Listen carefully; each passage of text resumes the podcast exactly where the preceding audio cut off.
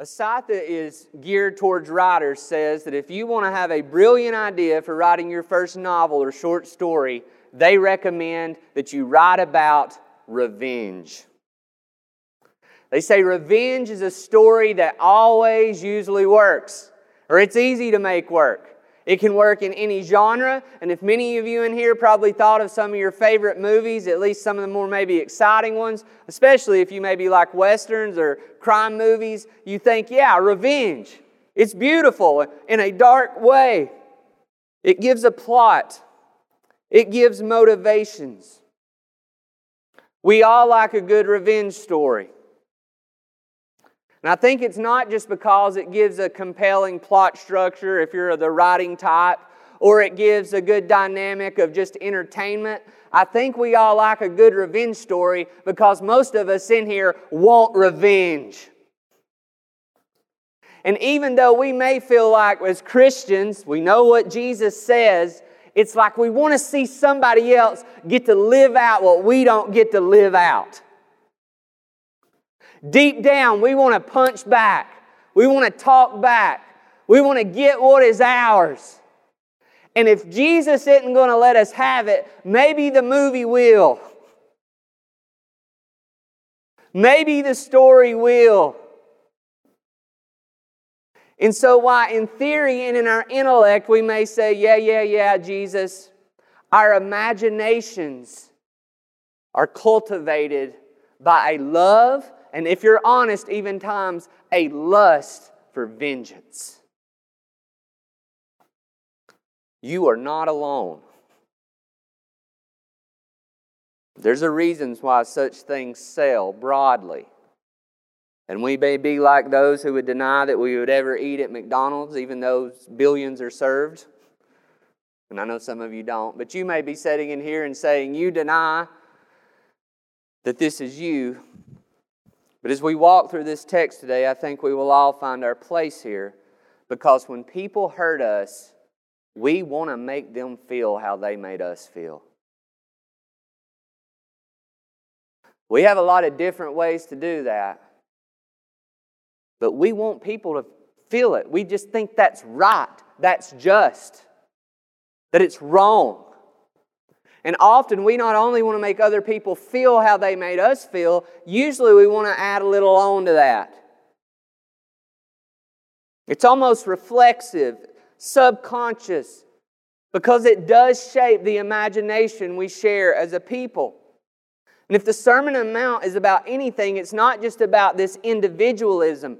It's about a community ethic. It's about a way of being in the kingdom of God.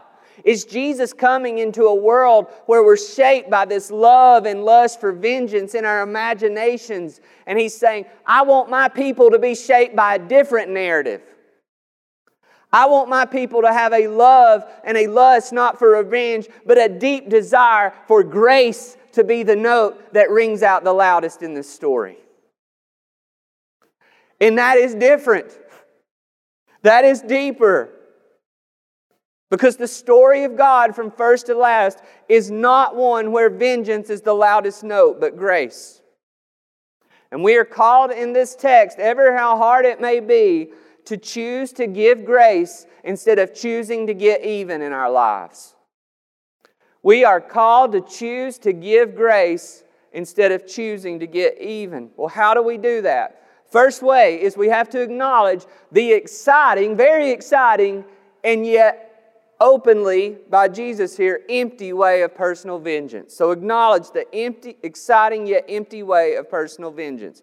Jesus, notice verse 38, is challenging the way that the law of God is being applied and taught among the people of Israel. He says, You have heard it said, an eye for an eye and a tooth for a tooth. Now, Jesus, remember, we have to put this in context if you've not been here with us. He said in chapter 5, verses 17 through 20, that He is not coming to abolish the law, but to fulfill it. He is saying, You do not, we're not saying throw away all that. Jesus is not here to say Old Testament bad, New Testament good. Old Testament God mean, New Testament Jesus nice. Jesus saying, No, that is not how you read the story. He's saying, Old Testament God, Old Testament law, good. Pharisees and scribes, who are the official, uh, formal interpreters and teachers of that law, have missed the point. They're interpreting the law for their own advantages, for their own power, for their own positions. And so when Jesus says you've heard that it is said, he's not just saying you, you've read this in the Old Testament, but this is you're being taught this in a way that is wrong. This line, an eye for an eye and a tooth for a tooth, you could find it in, Ezekiel, in Exodus 21 24, Leviticus 24 20, Deuteronomy 19 21, if you wanted to look at those. But in the context, it was always used within the realm of civil or public or governmental justice. And the purpose wasn't to have this attitude, it's where I got to make sure somebody gets what's coming to them. It was actually so that the punishment did not exceed the crime. Israel was to be distinct from the nations, and in the nations, it wasn't just come back, it was come back harder. So if you steal something, we might kill you for it. You're like, wait a minute. That is excessive punishment. So, in the civil or governmental system, it was to prevent severe retribution that did not fit the crime, but it also had a second point. It was to prevent self appointed vigilante action. So, this law was given within the civil system of Israel so people just didn't take the law into their own hands. So they just didn't go and kill somebody on their own because they wanted to or felt like they should. It was a way to restrain and to see that justice was brought about. So you may say, well, what, what maybe is the problem here? Well, if you look back into the background and the history of this text, what Jesus is most likely pointing to, again, lots of debates on all these things, is that what the scribes and Pharisees had done is they had taken this law of God that was given to prevent self appointed justice and self appointed judges walking around and just like the, the judge police. And they had made it into exactly that. They had taken this civil direction and brought it into their personal lives. They missed the point. God never wanted his people to walk around as self appointed judges, dealing out to everyone an eye for an eye and a tooth for a tooth. John Stott says it this way The scribes and the Pharisees evidently extended the principle of just retribution from the law courts, where it belongs, to the realm of personal relationships, where it does not belong.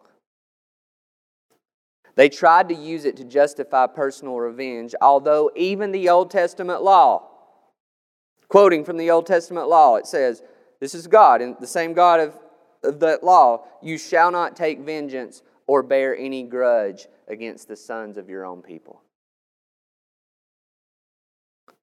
Thus, this excellent, if stern principle of judicial retribution was being utilized as an excuse for the very thing it was instituted to abolish, namely a culture of personal revenge. It's Mother's Day, and one of the saddest things that, that comes to my mind when I think about this is it's not Mother's Day for everyone. At least not in the way that, that we might want to celebrate. I want to tell you a, another type of revenge story, the type that often doesn't excite us, but I think is more likely in our world is I, I know of a couple now older in their years, and I'm not going to say who they are, and I'm going to shape this story a little bit in a way that I hope is not dishonest, but to just get this camera looking at me, right? Anybody watch this and record it. So that's what I'm doing if I'm being weird.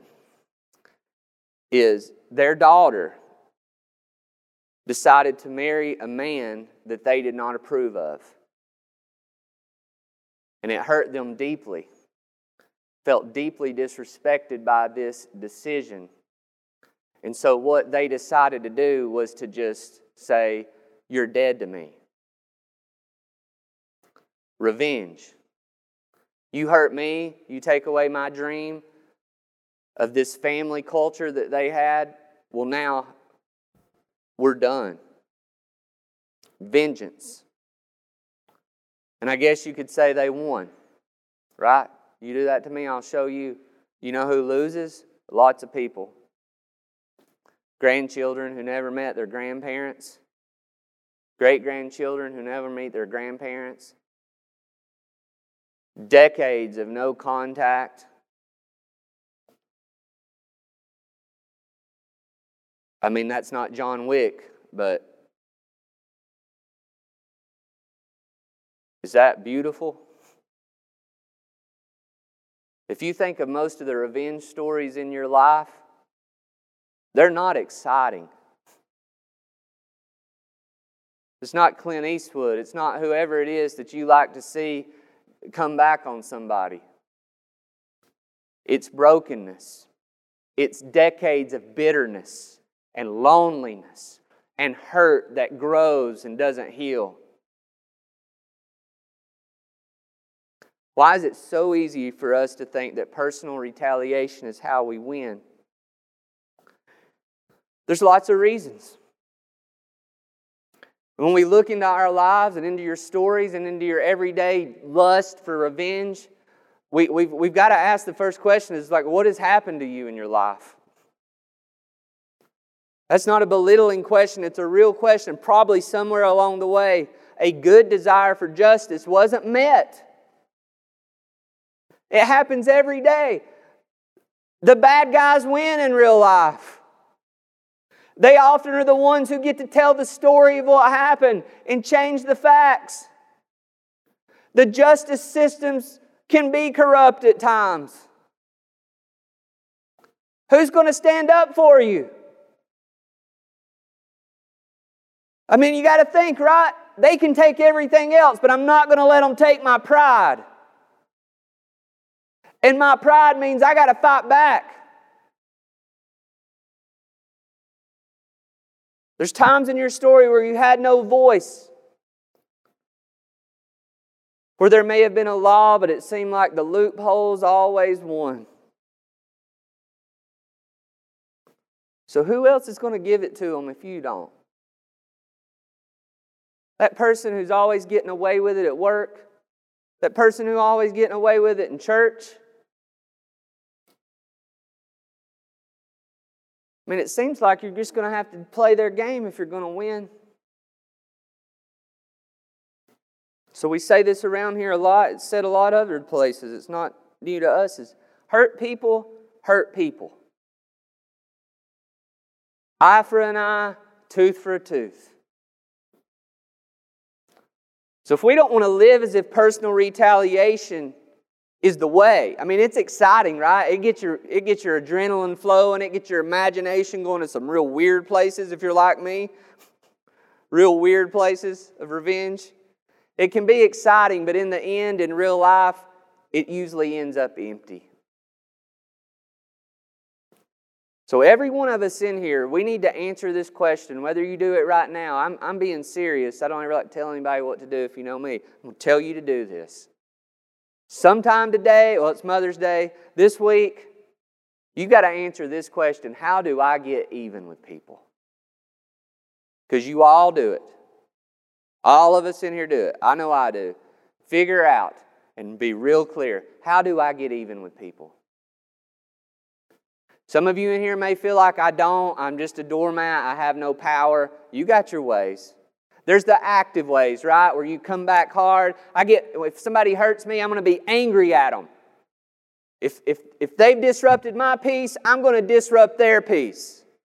But there's also passive ways that we don't often think about in terms of vengeance. But there's that cold shoulder, right? Okay, you didn't, you didn't give me what I wanted, so here's how I'm going to get back with you. You made me feel distant, I'm going to make you feel distance. There's, there's checking out. Okay, you hurt me, I will just not respond to you anymore. Lots of other passive ways. But we all in here have got to figure that out. We've got to have the humility to say, I do this. And sometimes we don't know it. It's how we've lived our whole lives. It may not even be conscious. And you need to find a close friend that you can say, Hey, how do you think I get even with people when they don't give me what I want? Or when they hurt me.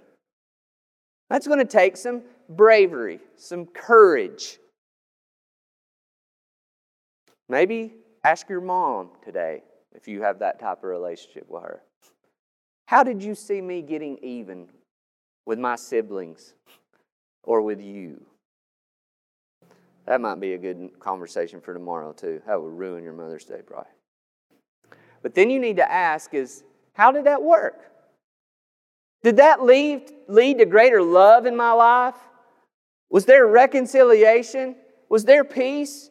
Would somebody look at how I deal with hurt and pain and insult and injury to me and would they say, man, that's different than the world? That's the kingdom of God. I have a, some jobless friends, and one thing that they pride themselves on is they don't take anything from anybody at work. And yet they're homeless. But they don't take anything off anybody at work. And I say that not to condemn, but to invite all of us to look into the mirror. Look at your relational history. Could it be that some of that brokenness wasn't just about you telling the truth? It wasn't just about your noble intentions for a just relationship? But it was about you getting even. An eye for an eye, a tooth for a tooth. We got to get tired of that. If you're not exhausted by it already, Jesus wants you to say, tired of that. And so this is what he's calling us here is not just to acknowledge the exciting yet empty path of personal retaliation, but also in verses 39 through 42 to accept the very hard and yet very hopeful way of giving grace. It's hard. It's hard to believe. I mean, what in the world is going on here? Notice verse 39. Jesus says, But I say to you, do not resist the one who is evil. What? And what Jesus is not saying here, again, we've got to understand this within the context of the Sermon on the Mount. Jesus here is trying to form our kingdom imagination that is shaped by a different story than the vengeful stories of the world. He's not saying that justice doesn't matter or that equal justice is wrong.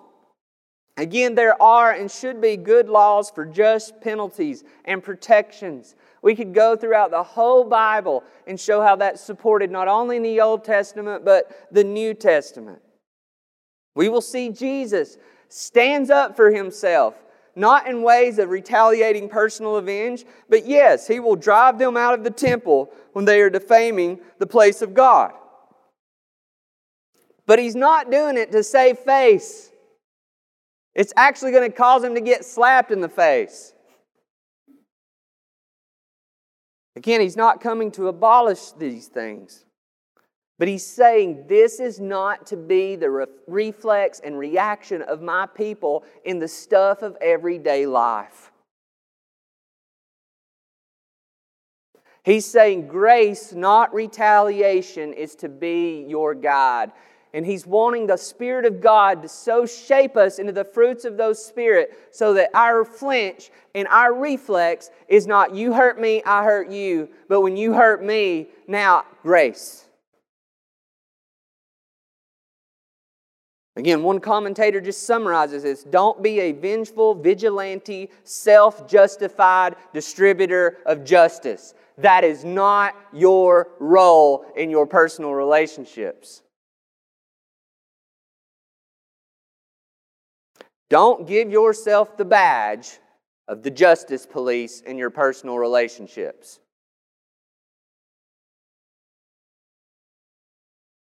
Give that to God. We're going to flesh that out a little. Jesus says these extreme things to get a reaction out of us. And if you're not getting a reaction from that, maybe you're not hearing it right. Give grace in your dealings. And grace is not indifference. This is what is so challenging about what Jesus is saying here. Notice again verse 39 when he says, If anyone slaps you on the right cheek, turn the other. If anyone would sue you and take your tunic, let him have your cloak as well. If anyone forces you to go one mile, go two. Give to the one who begs from you. Do not refuse from the one who bother you. It's like this is not just indifference, like leave them alone. It's love them. It's hard enough to just leave them alone, right? I mean, like, Jesus, I didn't punch them in the throat when I wanted to. And now you actually want me to love them. we're going to talk more about this next, well, not next week, in a couple weeks when we get to love your enemy. It's just, could read that passage now, but this is the call. Not to mere indifference, but to love. Not to ignore justice, but in our personal dealings to underline grace. Again, John Stott says, Someone robs you, you might call the police but fix a co- cup of coffee for them while the police are on their way. Let grace, not vengeance, take over your moral imagination. Don't resist the evil one. Again, what is this saying? It's don't use violence to resist evil. It's saying don't play their game. Don't get down on their level. The backhanded slap is what this insult was, this slap on the cheek. It wasn't just somebody provoking a fight, but in this honor and shame culture of the ancient Near East, it was, it was, it was an embarrassment. It was somebody calling you out. And Jesus says, instead of you slapping right back, is that you're going to stay there and you're going to open yourself up to further insults. This lawsuit, where if they sue you for your tunic, let them have your cloak also. Again, this isn't just, this isn't like walking out of here coming out with a theology of how to handle lawsuits. No, the person would have had these two articles of clothing. They would have had their tunic and they would have had their cloak. It's basically saying, if they sue you for your tunic, let them have your cloak. Allow them to basically take everything, and you're standing there naked and ashamed.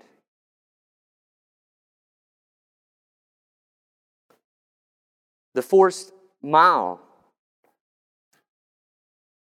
Jesus here is most likely referring to the fact that quite often Roman soldiers would force an Israelite to go with them a mile and to carry their equipment. And there was actually a law that said the Romans could only do it for a mile. You can only force them to do it for you one mile. And Jesus says, if this oppressive foreign government asks you to do that for one mile, I want you to go too.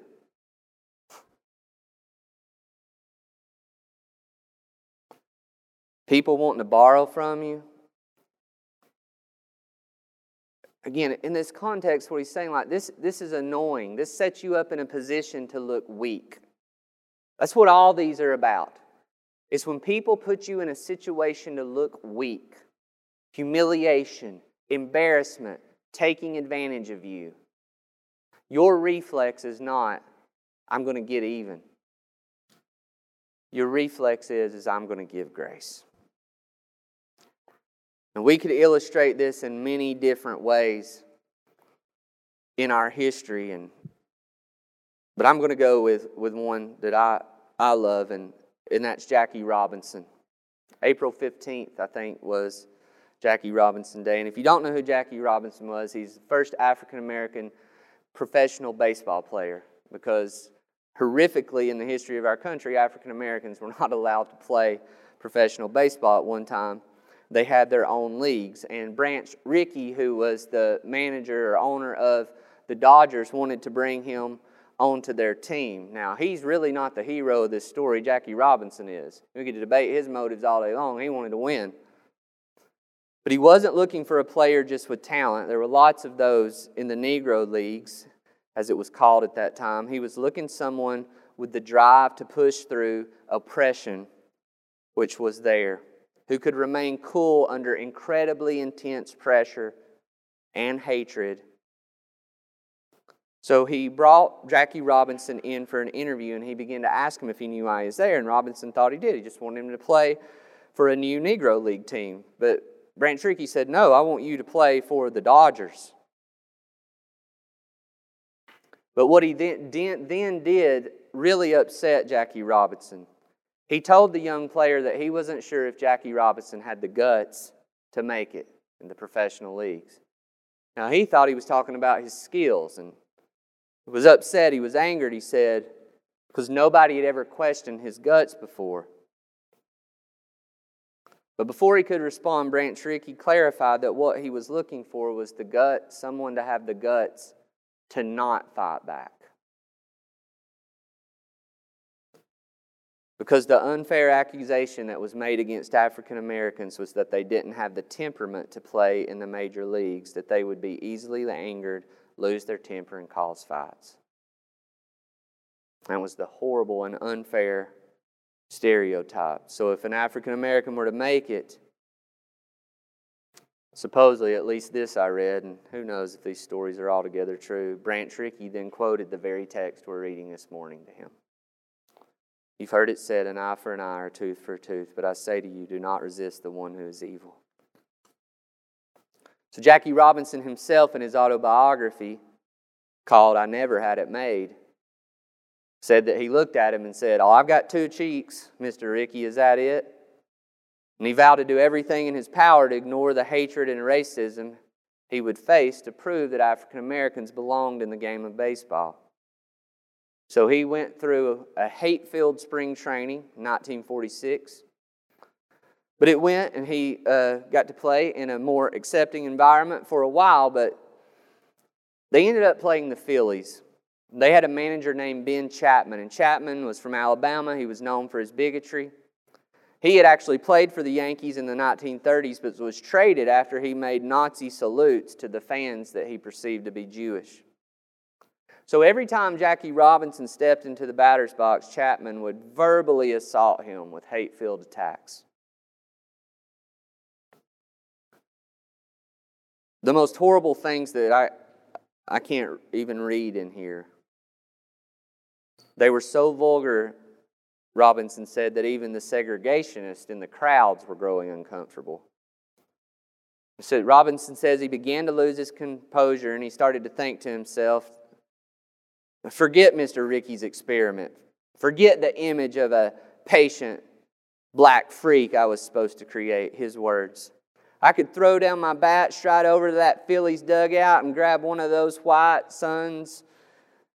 You can fill in the blank, smash his teeth in with my despised black fist, and then I could walk away from it all. But then Jackie Robinson says he remembered his promise to turn the other cheek. He refused to fight back or to say a word or even look in the direction of the dugout. He simply played baseball that day. And as he did that, as this guy is hurling insults, and he stands there and plays this game, says even segregationists watched Robinson that day and they saw him do something they doubted that they could have done themselves. They saw bravery, courage, and a strength that deserved admiration and respect. And it didn't change everybody's hearts, but it did touch a lot of people's hearts. It says that fans who walked into Ebbets Field that day booing Robinson by the end of that game were cheering him. Who had the power at the end of that game?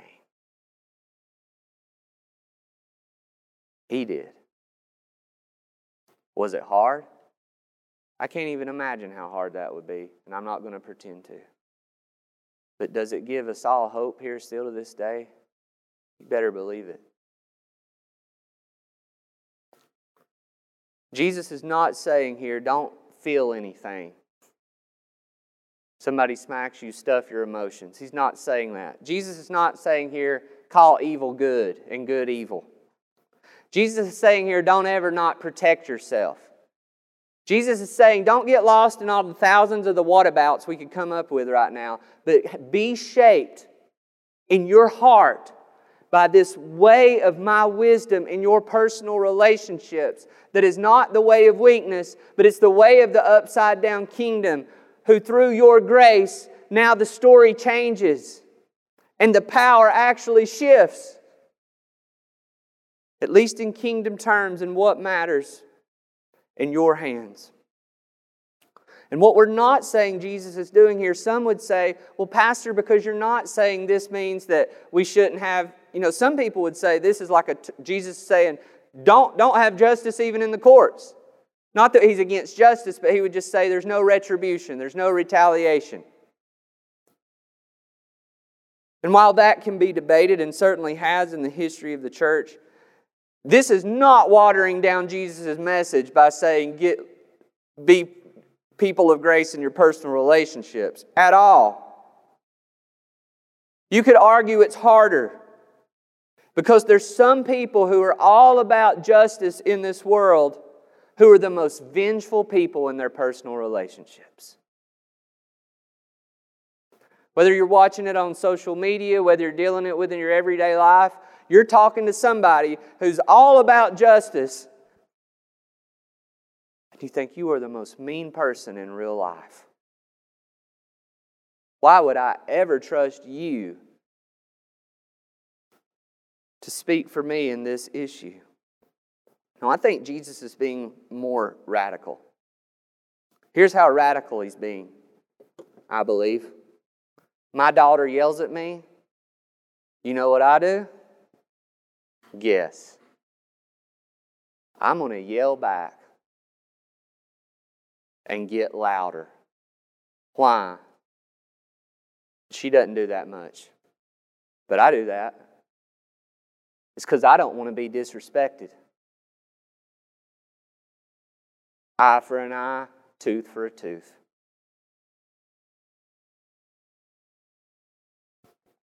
Someone in a missional community snaps back at you and you snap back. Eye for an eye, tooth for a tooth. I mean, any healing, any love going on? Someone in your fight club or your relationships doesn't pursue you and you want to be pursued, and so what do you do? I'm just going to check out on the relationship. Eye for an eye, tooth for a tooth. Someone stabs you in the back at work so they can get ahead. You're just sitting back waiting for your chance. Eye for an eye, tooth for a tooth.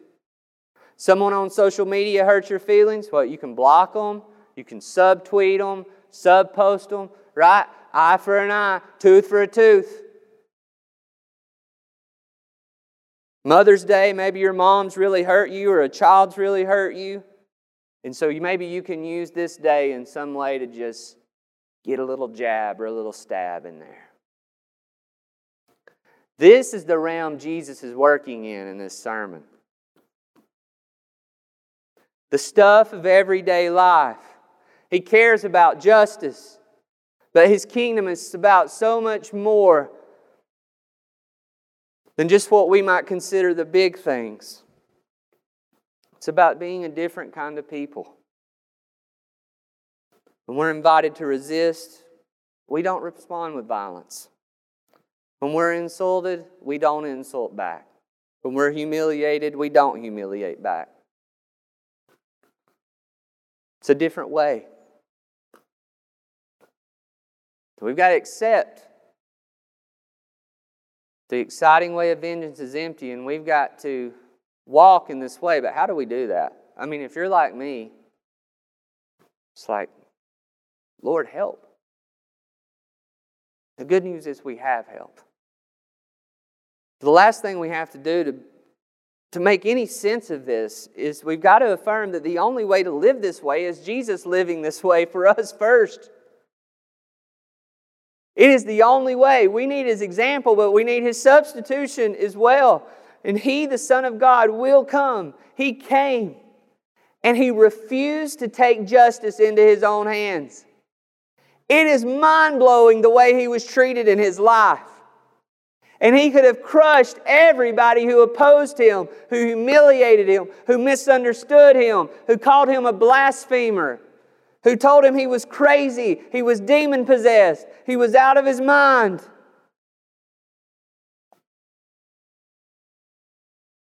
But he lived by grace and not personal retaliation.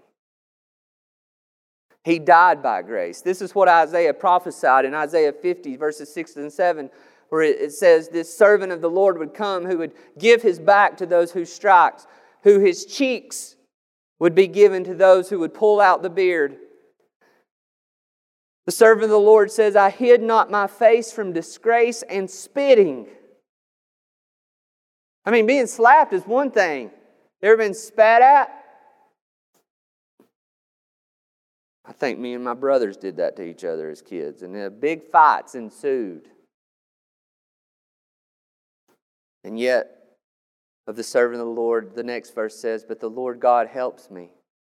Therefore I have not been disgraced. Therefore I have set my face like flint. I know I shall not be put to shame. He trusted justice into the hands of the Lord. Yes, you may spit on me, you may embarrass me, you may humiliate me, but I give myself to the Lord and I know I will not be put to shame. Jesus was slapped. It was no mere prophecy. Matthew 26, 67, it says, he, They spit in his face and struck him, and some slapped him. And what did he do? He turned the cheek. He didn't run and hide like a coward. He stood in there. He said, I am the Son of God. I'm not going to quit speaking truth to power, but I'm not responding with the force and violence that you would have me. He was taken to court and his body was given to be stripped. They want to see Jesus is not calling us here to something he did not live for us. They're going to take your tunic, they're going to take your cloak. Well, he hangs on the cross naked, and it says, And when they had crucified him, they divided his garments among them by casting lots. He hung there naked for us, even though he could have called a legion of angels to rescue. He was forced, maybe not to go a mile, but to carry his cross. We know Simon the Cyrene would pick up that cross at some point on the journey, but John 19 17 says that Jesus went out bearing his own cross. He bore it willingly. And as for generosity from those who have no way to pay us back, as he hangs there by a thief or an insurrectionist, and he asks for forgiveness. When this guy can't go do anything for Jesus now, he's dying. And what does Jesus do? He looks at him and he says in Luke 23 43, Truly I say to you, today you will be with me in paradise.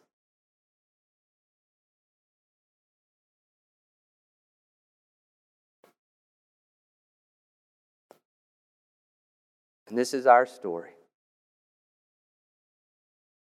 He's not asking us to do anything He didn't do for us first. But the gospel doesn't end in His humiliation on the cross. The gospel then goes to His resurrection, the vindication of God that is promised to all those who unite ourselves in with Jesus, that justice will come, that vindication will arrive, and the one who is risen is the one who one day he'll, who will return. And as the church has been quoting from the earliest days in the Apostles' Creed, he will come again to judge the living or the quick and the dead. He will do it for us. We have in Jesus' person and work something that no other theory, psychology, or religion has, but that they all long for justice and grace. In an article in Psychology Today, when they're trying to, to, to talk about forgiveness and grace, this person says, What I'm suggesting is a version of turn the other cheek, taking from the Sermon on the Mount yet still doing everything to preserve what's important to you. The hard part, though, they say, is watching someone get away with something when there's nothing you can do about. Like your wife leaves you for the yoga instructor, or your colleague sells you out. And so this person says, with situations like that in life, I take solace in the notion of karma. That sooner or later, what comes around goes around. And also know that your best revenge Sometimes it's you just going out and being happy in the face of your enemies. Give me a break. Really? Tell that, tell that vision of karma to all these people who go to their abuser's funeral and they're celebrated. Tell that vision of karma to all the people, even in the history of our country, who were enslaved and oppressed and, and they just lived wonderful, happy lives until they died. Tell that when people did try to clap back and did try to take revenge, the people in the positions of power were so in control of the narrative and the story, they just made them look like they were crazy people. We don't we have something that can give us the ability to live with grace. We have the cross and the resurrection and the return of Jesus. When you see somebody who lives a life of constant revenge and personal retaliation, I'm not saying they don't understand the gospel, but it's not went all the way down yet because they don't believe that God really is a just judge who's going to set everything right in the end, and so they don't have to do it right now in their personal relationships. Who can speak the truth and yet not have to get an eye for an eye and a tooth for a tooth.